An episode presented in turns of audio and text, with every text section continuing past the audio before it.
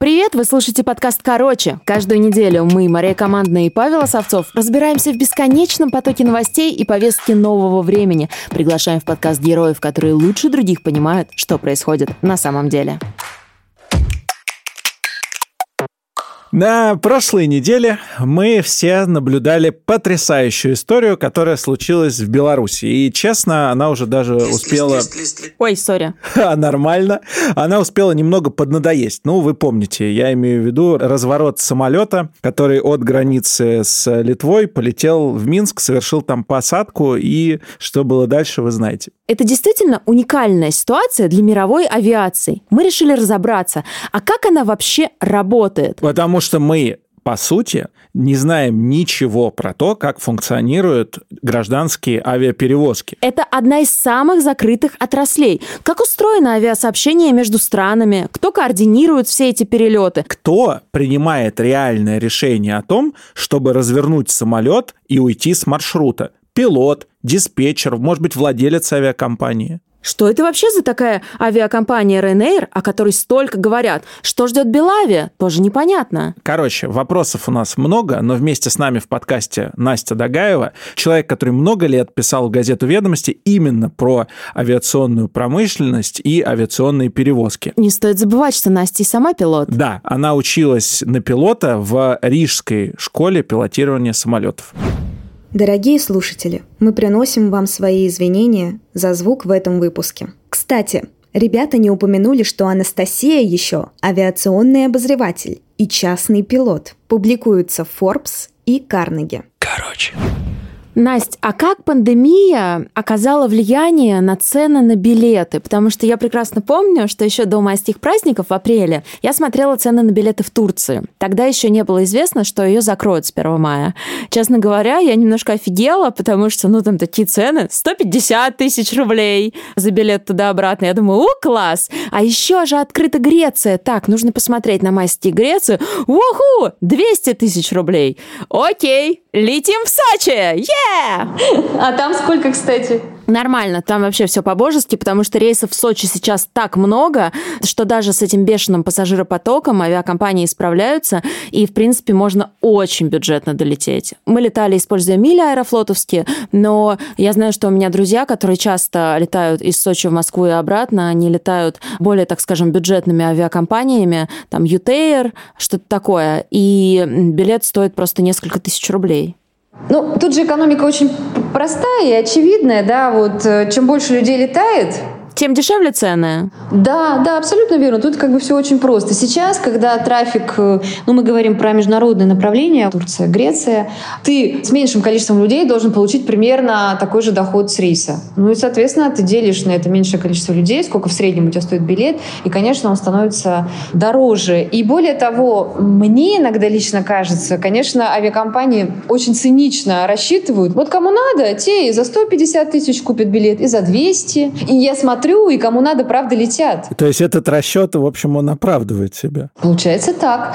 Знаете, тут еще какая история? У тебя выбора нет. Раньше ты мог, так, ладно, что-то Аэрофлот дороговат, полечу-ка я каким-нибудь греческим перевозчиком, так, нет, не годится, а ну-ка я сейчас посмотрю Белавия. Два, три, четыре варианта есть. Сейчас у тебя такого выбора нет. Вот прям конкретно сейчас у тебя относительно недавно уже закрылся Минск. До этого закрылся Стамбул. Вот, Настя, скажи, пожалуйста, а все связи с удивительными последними событиями мы просто никогда ничего подобного не наблюдали. Какое, в принципе, будущее ждет Белавия? Хорошее будущее не просматривается. Белавия как раз с Минским аэропортом сделали ставку на развитие транспортного транзитного хаба. Человек из Москвы летит через Минск, потом летит э, в Европу. И они действительно довольно успешно эту модель реализовали. Если посмотреть, хороший так называемый разлет был из Минска по европейским направлениям. Сейчас, когда, как нам новости сообщают, Белоруссия изолирована от авиационного европейского пространства фактически. И Белавия никуда не может лететь. И даже просто после сообщения об этом э, уже там руководство заявило, что будет сокращать персонал, потому что все заточено на это. Но при этом Белавия это не виновата, насколько я понимаю. Нет.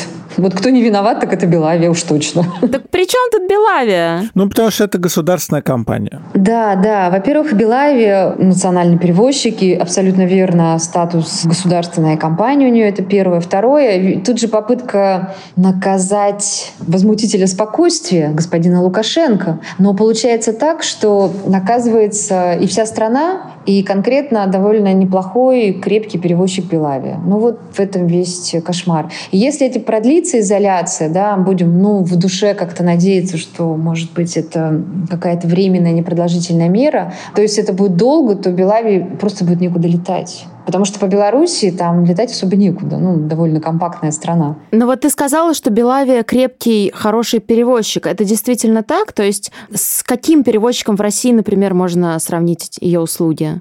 Я бы сравнила, знаете, не с российским, а я бы, может, сравнила с европейским каким-то похожим. Это Air Baltic э, в Латвии. У них очень похожая модель. Тут сходство какое? Обе страны небольшие. Внутри у них особо трафика нет. Им некуда там особо летать. Сделана ставка на транспортный транзитный хаб. То есть вот именно ты летишь туда, а потом летишь в любую точку. Кстати, у Air Baltic тоже все сложно, как раз из-за пандемии. Внимание! Только для слушателей. Короче. Паша, ты какие подкасты сейчас слушаешь? Ну, кроме нашего.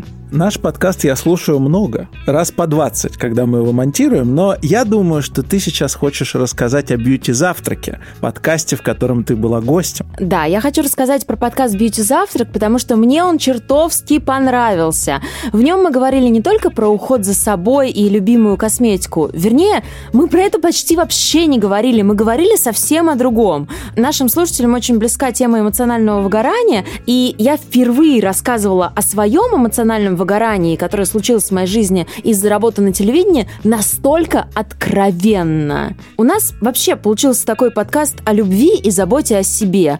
Еще я поделилась очень важной для себя историей. Это был такой большой секрет о том, как планирую запустить собственный косметический бизнес. Я, мне кажется, даже рассказала, как он будет называться. И если вы хотите это узнать, то послушайте «Бьюти-завтрак» с командой. Ну да, я рассказывала, чего я боюсь, как борюсь со своими страхами, учусь читать финансовую свою отчетность, на какие я ходила курсы и так далее. Вообще в бьюти-завтраке и не такое рассказывают. Это вообще один из моих любимых подкастов, и, кстати, вышло уже целых два сезона. А я помню первый сезон бьюти-завтрака, в котором ведущая Аня Ковалева и ее соведущие из компании «Наос» вместе с лучшими врачами-дерматологами развеивали главные мифы об уходе за кожей. А во втором что происходит? Второй сезон авторы полностью посвятили моей любимой теме, теме принятия себя. А особенно я рекомендую послушать выпуск о том, как пандемия и ковид повлияли и на нашу кожу, и на нашу психику. Если вы после болезни столкнулись с депрессией или тревожным расстройством, знайте, вы не один и не одна такая. Существуют специалисты, которые знают, что делать и как вам помочь. Бьюти Завтрак, кстати, это подкаст студии Brainstorm FM и французской компании Naos, в портфель которой входят такие бренды, как Биодерма и Институт Эстедерм. Окей, а может быть есть какое-то спецпредложение для наших слушателей? И тебя! Я давно говорю, что тебе нужно начинать пользоваться солнцезащитным кремом. Ты себя совершенно не бережешь. Так вот, специальное предложение. Промокод подкаст на скидку 20% при покупке любых товаров на сайте naos.ru. Там можно купить косметику брендов Биодерма и Института Эстедерм. И обратите внимание на мицеллярную воду Биодерма. И, как я уже сказала Паша, солнцезащитные средства. Они топовые. Летом обязательно нужно ими пользоваться. Ссылку, по которой я сейчас сейчас перейду, прикрепляем к этому выпуску. Ссылку на выпуск со мной мы тоже прикрепим к этому выпуску. А еще я хочу сказать, будьте красивы, но не для других, а для себя. Потому что мне кажется, что это главное. А бьюти-завтраку огромное спасибо за возможность высказывать такие важные для меня вещи.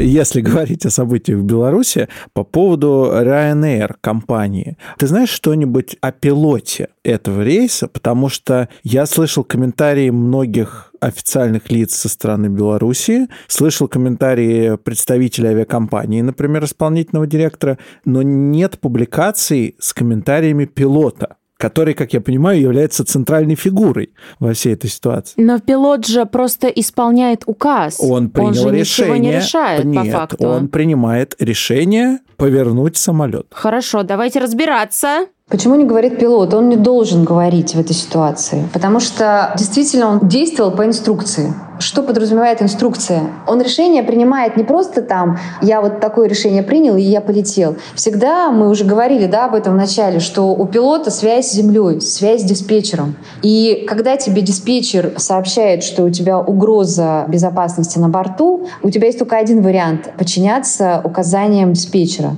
Он все сделал правильно. Вопрос не по поводу того, сделал он правильно или неправильно. Почему он молчит, и почему ты считаешь, что он не должен давать комментарии по этой ситуации? Вот сказать, например, то, что ты сейчас сказал. Ну, смотрите, он все-таки работает в авиакомпании. Как правило, есть всякие корпоративные процедуры.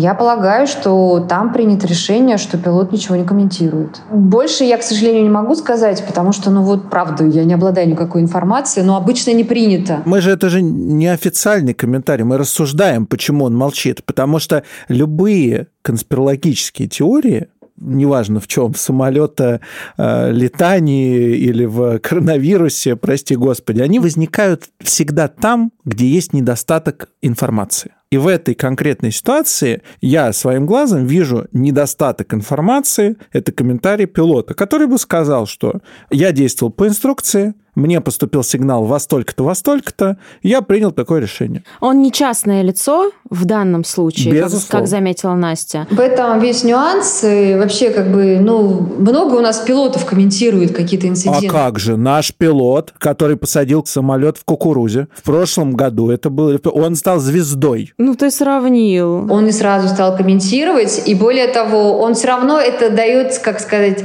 с разрешения, ну, назовем это так, да, менеджмента компании. Тем более он национальный герой. Тут все-таки, наверное, другая история. Наверное, я просто реагирую на то, что пилоты не дают комментарий. Дают. Вот, этот не дает. Все, вопросов нет, но не дает. Все-таки вот этот кукурузный прекрасный гений, просто он герой, конечно, это скорее исключение из правил. Ну, кто еще, да, вот просто вот интересно. Вот помните, драматическая история была с Суперджетом в Шереметьево, Да, когда конечно. жесткая посадка и огнище. Пилот же остался жив. Он что-то где-то сказал. Ничего не говорю. В идеале я бы тоже хотела послушать пилота. Здесь я вот э, эмоционально согласна. Но рационально, видимо, есть какая-то вещь, которую мы, возможно, не знаем. А я бы не хотела. Я считаю, что за пилота тут должна говорить авиакомпания. И Ryanair все-таки выступил. Чтобы не было лишней ответственности какой-то неадекватной на пилота. Ну, конечно, Верно. конечно. Он просто выполнял свою работу. Ну и вот насколько я примерно представляю, как все работает в авиации, он просто исполнял протокол. Процедуру, которая утверждена в авиакомпании, Конечно, так как положено. действовать, если у тебя бомба, ну или там угроза бомбы на борту. В данной ситуации кто-то врет. И это очевидно. Поэтому, поэтому только комментарий непосредственного участника событий, которого подозревают в ангажированности, Пилота? да, да, то если эта ангажированность имела место, то эта авиакомпания прекратит свое существование. А в чем она заключается, эта ангажированность? Прям интересно. Я первый раз такую версию услышала. Вот ты, Паш, говорил про то, что существуют конспирологические Конечно. теории пока, а я хотела добавить, пока есть такие люди, которые готовы в них верить. Нет, это называется опытные журналисты. И люди, которые задают вопросы и которые верят фактам, а не комментариям официальных лиц, которые не находились в тот момент в кабине пилота. Я не причисляю себя к журналистам-расследователям, я просто подкастер, но я задаю вопрос. Есть комментарий об отправленном имейле, который не соответствует действительности. Очевидно, что имейл, эта информация публичная, была открыта аэропортом Вильнюса. Имейл был отправлен после того, как был дан сигнал. Этот сигнал слышали только те, кто находился а. В диспетчерской, б. в кабине самолета. Ну, тогда вы должны требовать комментарий диспетчеров в том числе. Меня лично комментарии одной стороны в данном случае, и я думаю, не только меня, не убеждают в том, что это достоверная на 100% информация. Поэтому хочется услышать пилота. Вы правильно совершенно говорите о том, что пилот не обязан говорить. Конечно, он не обязан говорить. Более того, он наверняка связан договором, по которому он вообще не имеет на это права говорить. Вот когда вы услышите пилота, будет величайшее разочарование, потому что вы ничего не узнаете, все равно ну, чего-то такого, какого-то откровения. Второй момент, смотрите, есть э, важная деталь. Это процедура. Если какая-то нестандартная ситуация, ты связываешься с офисом. Это мне подтвердили действующие пилоты. И когда офис э, принимает какое-то решение или там происходит обсуждение, пилот э, действует согласно вот этим всем договоренностям и разговорам с офисом. То есть эту команду ему дали из офиса? Ответственность все равно на авиакомпании. Выпячивать отдельно взятого пилота, подвергая его дополнительному стрессу со стороны общественности, которая, конечно же, будет э, чрезмерно активной или агрессивной, или скажет, а я все равно не верю. То есть э, не надо так выставлять человека. Я бы не стала кусок мяса выкидывать. Демонизировать. Нет, да, конечно. Я же не говорю здесь про интересы авиакомпании. У них свой интерес. Между прочим, очень достойно себя как раз повел э, руководитель авиакомпании. Все комментарии он взял на себя. Вот. Не просто какой-то неведомый там пресс-секретарь анонимный говорит, а говорит о Лире. И он говорит довольно откровенные там какие-то честные вещи, там эмоциональные где-то. Мы, может быть, с ними не согласны. Но он весь огонь взял на себя. Мне кажется, вот здесь как раз э, более правильная тактика. Мой как раз вопрос про Ренейр был-то касательно того, как всю эту ситуацию отработали в этой авиакомпании. Настя, вот как ты думаешь, можно ли было, ну, с точки зрения пиара, я вот как журналист журналиста спрашиваю, выступить, может быть, правильнее? Потому что я же помню, что когда все случилось, в социальных сетях, в Инстаграме Ранейр было очень много плохих комментариев, и люди ждали какого-то высказывания от авиакомпании, но его все не было и не было, не было и не было. Может быть, стоило как-то оперативнее на эту ситуацию отреагировать? У меня, знаете, однозначного тут ответа нет. Э, просто я так по-человечески могу предположить, и даже так чуть понимая все вот эти какие-то, может, авиационные нюансы. Во-первых, они не понимали до конца, а что это? Ну, это правда какая-то беспрецедентная штука случилась. Действительно. Они не понимали, а что случилось? Более того, наверняка, там был вопрос безопасности. То есть, когда вот у них там семичасовая задержка в Минске, потом, наконец-то, улетели в Вильнюс. Понимаете, скорее всего, их вот это беспокоило. И, возможно, не было какой-то консолидированной позиции внутри авиакомпании ну, какое-то время. Для нас это долгое, да, поэтому не выходили. Но потом, когда я увидела в Твиттере, у них там 23 числа довольно понятный, и на самом деле меня он больше всего устроил и успокоил, что было сообщение белорусских диспетчеров. Мы были в воздушном пространстве Беларуси, мы последовали указаниям диспетчера, а они ничего там не написали про МиГ-29, которых сопровождал, что называется. Но для них это, правда, нестандартная крайне ситуация. Я не думаю, что какая-то авиакомпания очень быстро бы отреагировала, еще и пиар бы на этом сделал. Вот на такую ситуацию точно протокола нет. Мне кажется, нет. Ты не спрогнозируешь ее так, как она случилась, а, соответственно, не сможешь предположить, как тут э, отбиться там, с точки зрения пиара. Я их тут в этом совершенно не виню. Может быть, какие-то можно предъявить что-то, но они сделали самое главное. Вот мы сейчас говорим не так, не эдак. А пилот сделал главное. Он отклонился от маршрута. Он сел на аэродром, на который никогда не садился. Довольно в стрессовой ситуации. То есть 7 часов они там просидели. Разговоры с белорусскими представителями там власти или спецслужб явно не блещущие, не в обиду будет сказано, английским. И это надо постоянно вот коммуницировать, взаимодействовать и так далее. А потом сесть обратно в кабину пилота и еще долететь до Вильнюса. Но вот сейчас э, я услышал самый лучший пиар, который бы мог быть у этой авиакомпании. Вот это, вот эта история меня убеждает во многом. Да, никто почему-то об этом не говорил, о стрессе безумном. Классно, напишу Ранейр, чтобы выписали мне счет. Это действительно технической точки зрения очень непросто очевидно. Очень, поверьте. И с психологической, и с технической. То есть это как раз очень такая, мне кажется, важная и, по крайней мере, мной неслышанная в их комментариях и, в принципе, медиа оценка. Друзья, подписывайтесь на нас там, где вы нас слушаете. Castbox, Яндекс Музыка и Apple подкасты. Ставьте нам оценку и оставляйте свои комментарии. Мы всегда их читаем и по возможности отвечаем. Короче. Короче. А расскажи нам, пожалуйста, поподробнее про то, как устроена экономика полетов. Вот, условно говоря, самолет разворачивают в воздухе. Сколько это стоит для авиакомпании? В каждом случае это будет э, разная цифра. Пассажирские авиационные перевозки – это бизнес. Он, сразу могу сказать, он низкомаржинальный. Много заработать на авиаперевозках невозможно. Но, в принципе, в хорошее время, высокий сезон, можно неплохо заработать. Когда у тебя начинается низкий сезон, доходы сильно ниже. Но, как сказал один мой знакомый владелец авиакомпании, говорит, заработать невозможно, но это секси-отрасль. Хорошие у тебя знакомые. То есть ты, когда руководишь авиакомпанией или создаешь ее, у тебя появляется некий статус в обществе, вокруг тебя появляется какое-то количество знакомых, потому что авиация — это очень притягательная штука. В смысле, она такая романтичная, что ли? Ну, может быть, имеется в виду, что имиджево привлекательная. То есть, если у тебя в портфеле есть авиакомпания, то это круто. Да, абсолютно верно. Оба ваших э, предположения совершенно корректны. Вот про романтичное единственное, что я вот когда не очень разбиралась в специфике пилотирования, я когда видела самолет самолет в небе, или там, когда меня кто-то из знакомых немножко катал на каком-то самолете, я думала, как это романтично, действительно красиво, облака. А потом я стала учиться в авиашколе.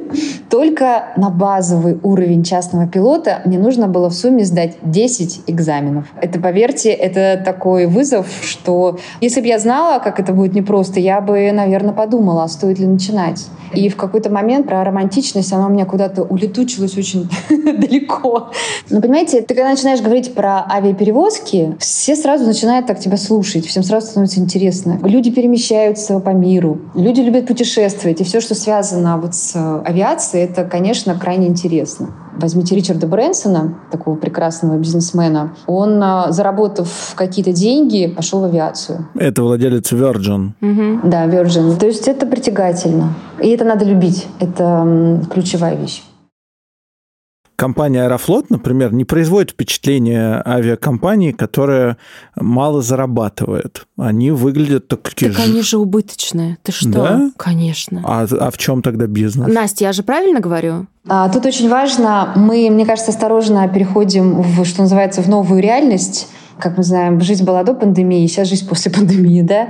Такой важный водораздел, он э, важен вообще для нас, для всех, но для авиации, я считаю, особенно важен. 2019 год был рекордным. Вся авиационная отрасль мира перевезла фактически половину населения Земли. Даже больше, там 4,5 миллиарда человек и то есть я подумала, боже, это какие-то совершенно цифры, которые не укладываются в голову. Это вот был хороший период, если мы говорим про экономику, да, то есть я не права, когда говорила, что Аэрофлот убыточный? Да, то есть до пандемии вы были неправы. Говорить про убытки все-таки не приходилось. Но а есть такое понятие, как цена на нефть. Все мы знаем, что это ключевой фактор для многих отраслей, и авиационная отрасль очень зависима от этого фактора, ну, потому что самолеты летают на керосине, который делается из нефти, соответственно. Если нефть дорожала, то для авиационной отрасли это было плохо. Теперь мы переходим плавно в нашу реальность, которая случилась вот в марте прошлого года. Здесь, конечно, просто драматически все было плохо для авиакомпаний, и апрель прошлого года считается самым нелетающим месяцем во всей авиации массовых пассажирских перевозок. За всю историю? Да, за всю историю. А история началась, чтобы было понятно, с середины 60-х годов 20 века. То есть вот за все за это время апрель прошлого года был самым нелетающим. А это выражалось в очень простом. Я когда смотрела Flight Radar и там Евроконтрол, ну разные вот эти вот приложения и базы данных, отслеживающие полеты, там было так, 96-97 процентов рейсов не летает. А вот эти 3% — это чартеры, какие-то вывозные рейсы, либо бизнес-джеты. Настя, а как авиакомпании в принципе вот выживают в эпоху пандемии, когда рейсов-то по сути нету? Их же до сих пор очень мало. У каждой страны существует э, национальный перевозчик. Вот Аэрофлот, он национальный перевозчик нашей страны, России. Дело в том, что авиация относится к категории стратегических отраслей. Для любой страны очень важно иметь национального авиационного перевозчика. Это связь с важными точками на планете Земля. И когда началась пандемия и началось массовое заземление самолетов, государства стали выделять деньги. И они выделяли деньги не просто просто вот чтобы как-то поддержать. Там дело в том, что в авиации очень много работает людей. И чтобы сохранить рабочие места, а прежде всего рабочие места пилотов, стали выделять э, госсубсидии. И до сих пор большинство авиакомпаний частично живут на госсубсидии. Второе, конечно, все равно произошло сокращение персонала, но ну, невозможно держать пилотов в штате, зная, что они не летают. И это отдельная печальная история. В общем, есть э, большой список компаний, может быть, они не на слуху, но очень много банкротств. Есть страны, где просто за счет больших территорий авиакомпании могут существовать. Так вот, Россия, вы будете удивлены, она в прошлом году показала рекордные показатели роста внутренних авиаперевозок. Просто Россия по сравнению со всеми остальными странами была лучшей по темпу роста внутренних авиаперевозок. Давно пора. Да, понимаете, пандемия помогла внутренним авиаперевозкам и внутреннему туризму развиться так, как ничего ранее не помогало. В этом весь парадокс. Ну, слушай, это же здорово в каком-то смысле. Хоть что-то хорошее. Но это не то, что здорово. Внутренний туризм должен был бы развиваться и без пандемии. Это мое мнение. Ну... Потому что Россия прекрасна. Я вот была на Алтае прошлым летом, в Сочи на майские ездила. И, честно говоря, уже на это лето на неделю забронировала себе поездку на Эльбрус. Я с вами согласна. Я ездила на Байкал, это замечательно. Но знаете, в чем еще интересно интересный парадокс пандемии. Вот какая сейчас крупнейшая авиакомпания в России по количеству перевезенных пассажиров? S7? Да, абсолютно верно. Меня, честно говоря, восхищает э, эта компания своей живучестью. Вот правда. Компания выживала и до этого в сложные периоды своей там насыщенной деятельной жизни, но сейчас она просто выстрелила. У S7 всегда была проблема. Они хотели вырваться на международные рейсы, а там жестко всегда сидел Аэрофлот, исторический, еще советских времен. Аэрофлот говорил так, свободен, иди гуляй. И S7 решил гулять, решил гулять по России. И они несколько лет назад запустили классную, мне кажется, бизнес-модель раскатывать внутренние маршруты, ну, например, Иркутск, Владивосток, Красноярск, Владивосток, да, то есть внутри стран. У нас такая страна и так интересно устроена, что у нее 70%, а то и 80% трафика идет через Москву. Хочешь поехать из Иркутска во Владик? Через Москву. Ой, Настя, когда был чемпионат мира по футболу, меня как журналисту постоянно нужно было перемещаться через города. Мои коллеги иностранные, они не понимали, почему каждый, блин, день мы все равно летим в Москву, а потом еще куда-то?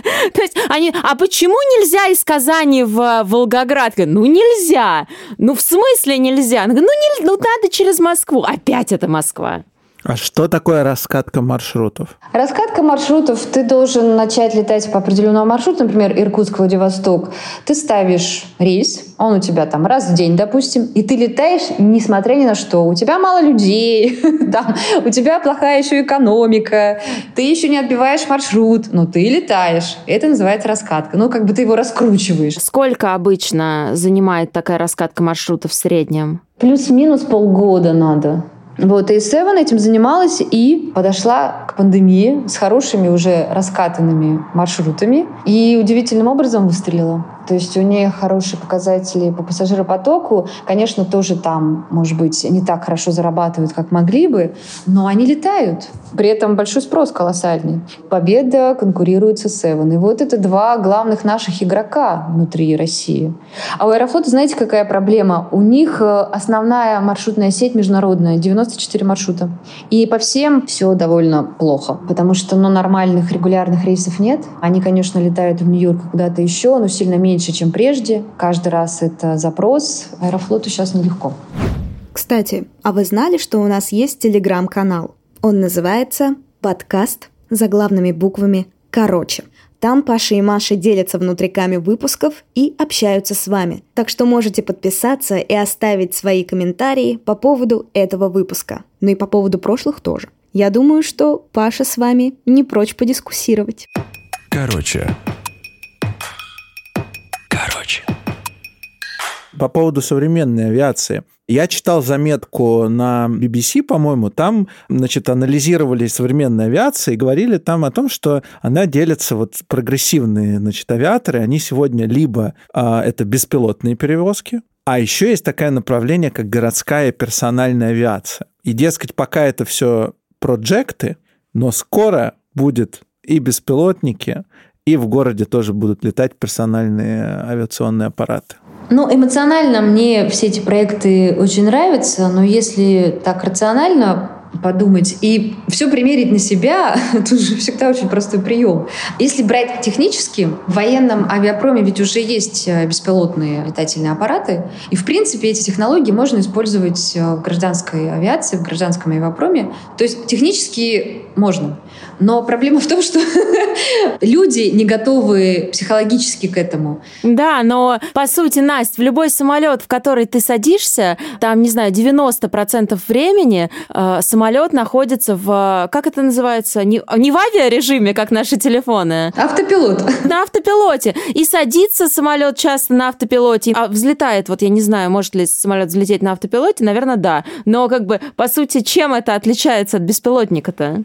Придется вернуться может быть, Беларуси, потому что самый свежий случай, нестандартной ситуации. Все-таки технологии пока не так научены, не так загружены разнообразными ситуациями, чтобы решать нестандартные вещи.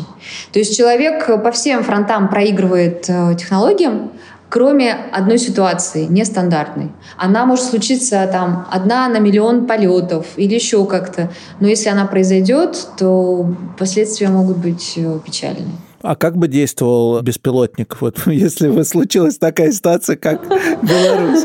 Ну, не знаю, ну, в зависимости от развитости этого искусственного интеллекта, примитивный уровень, вот ему забили до Вильнюса лети, вот он и летел бы до Вильнюса. И он бы не понимал, что надо отворачивать в Минск, что надо реагировать на истребитель, вот он и летел бы, ну, например. Если опять провести аналогию с автомобилями, сейчас есть такая ситуация, нельзя совмещать автомобили беспилотные с водителями, потому что даже вот, к сожалению, у Теслы были случаи, когда просто вот этот искусственный интеллект не считывает неожиданные, нелогичные, странные действия водителя, который ехал впереди. И сейчас, если, например, действительно внедрять беспилотные автомобили, то обсуждается вариант все-таки, чтобы они ездили по разным трассам. То есть одна трасса для автомобилей с водителями, а другая трасса для беспилотников. Пока не мэчится совершенно. Очень ну, возрастает уровень аварийности, серьезно. В авиации там не так плотен трафик, но есть какие-то нестандартные ситуации, непредвиденные, и просто искусственный интеллект не поймет, как реагировать. То есть у него это не заложено в программе. Ну вот, э, кстати, Китай. Китай тестит уже вот эти вот коптеры, это похоже очень на те персональные летательные аппараты беспилотные. Ты, например, садишься возле дома в аккуратное летающее нечто, такой квадрокоптер такой, забиваешь в навигаторе маршрут, сидишь, и он поднимается и тебя доставляет, например, до какой-то точки возле твоего офиса. То есть китайцы это тестят, да, на людях. Офигеть. А это тестирование добровольное или там даже никого не спрашивают? В Китае можно всего ожидать. Может быть, какое-нибудь это изощренное наказание. Какие еще технологии нас вот ждут, может быть, уже в ближайшее время в авиации и авиастроении? Мне, знаете, что интересно? Принципиально другие двигатели тоже на автомобилях же тестят солнечные батареи. Был такой проект авиационный «Солярис», он так и назывался. Знаете, очень маленькая кабинка и очень-очень большие крылья у этого самолета, а сверху над крыльями солнечные батареи. И вот а самолет днем он мог лететь и заряжал свои батарейки, а когда солнце садилось, он мог лететь, э, ну, расходуя то, что он там накопил за время солнечного периода. Я не думаю, что это будет массовое использование. Я не знаю, какие должны быть крылья, чтобы, например, удержать какой-нибудь среднемагистральный самолет. А вторая история — это когда была дорогая нефть, все авиакомпании стали серьезно думать, как можно отказаться от авиационного, традиционного классического керосина. И, знаете, частично отказались, используя биотопливо. Есть такой тип водорослей, который очень хорошо растет, и из него очень хорошо делают биотопливо. И многие нефтяные, в том числе компании, по-моему, финская компания тоже этим занималась, они запустили вот именно производство керосина из э, биомассы. И Люфтганза несколько лет назад э, даже совершила такой полет. Мне, кстати, было интересно, люди об этом знали или нет, сидящие в салоне. Они замешали 50 на 50 биотопливо и классический керосин. И на этом полетели, и все было отлично. То есть это официально регулятор разрешил такое совершить. Настя, сейчас вообще проблеме авиационной экологии, скажем так, уделяется много внимания, потому что, например, когда Меган Маркл и принц Гарри все время летают из своей резиденции, которая находится в Америке, они летают в Европу, люди пишут, вот, какой экологический след они оставляют. И, дескать, э, это просто с их стороны некрасиво в современном мире, такое поведение. Я там буквально на днях смотрела билеты, Кажется, это было на Skyscanner. Там некоторые рейсы, которые можно выбрать, там помечено на 6% меньше выброс СО2. Эко-выбор.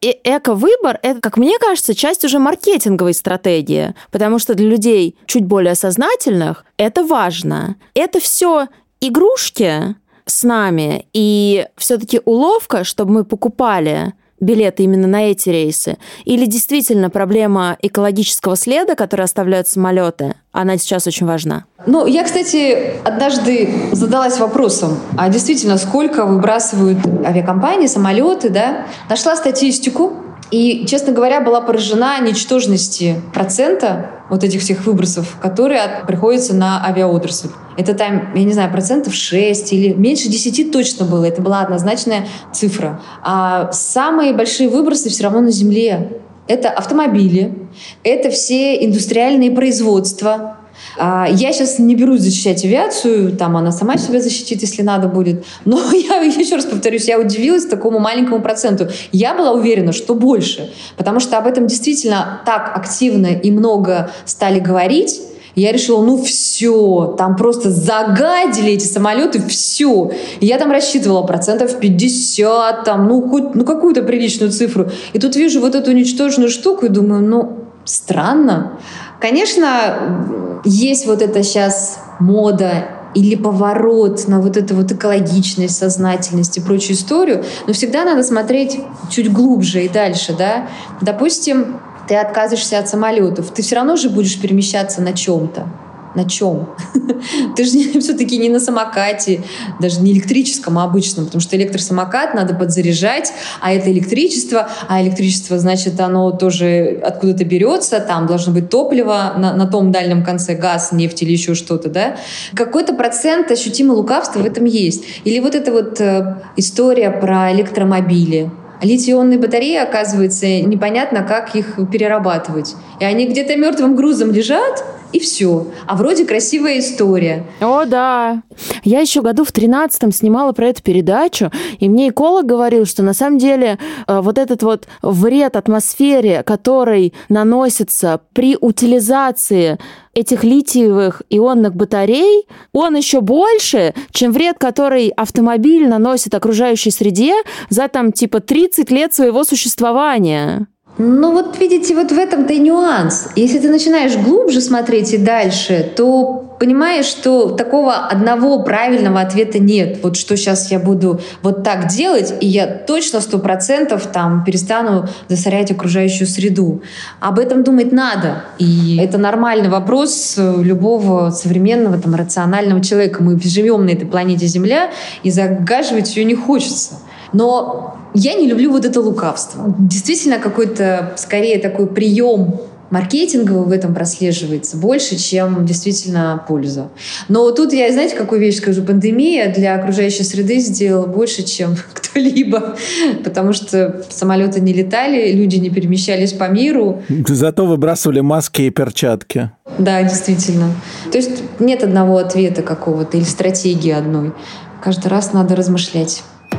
Короче,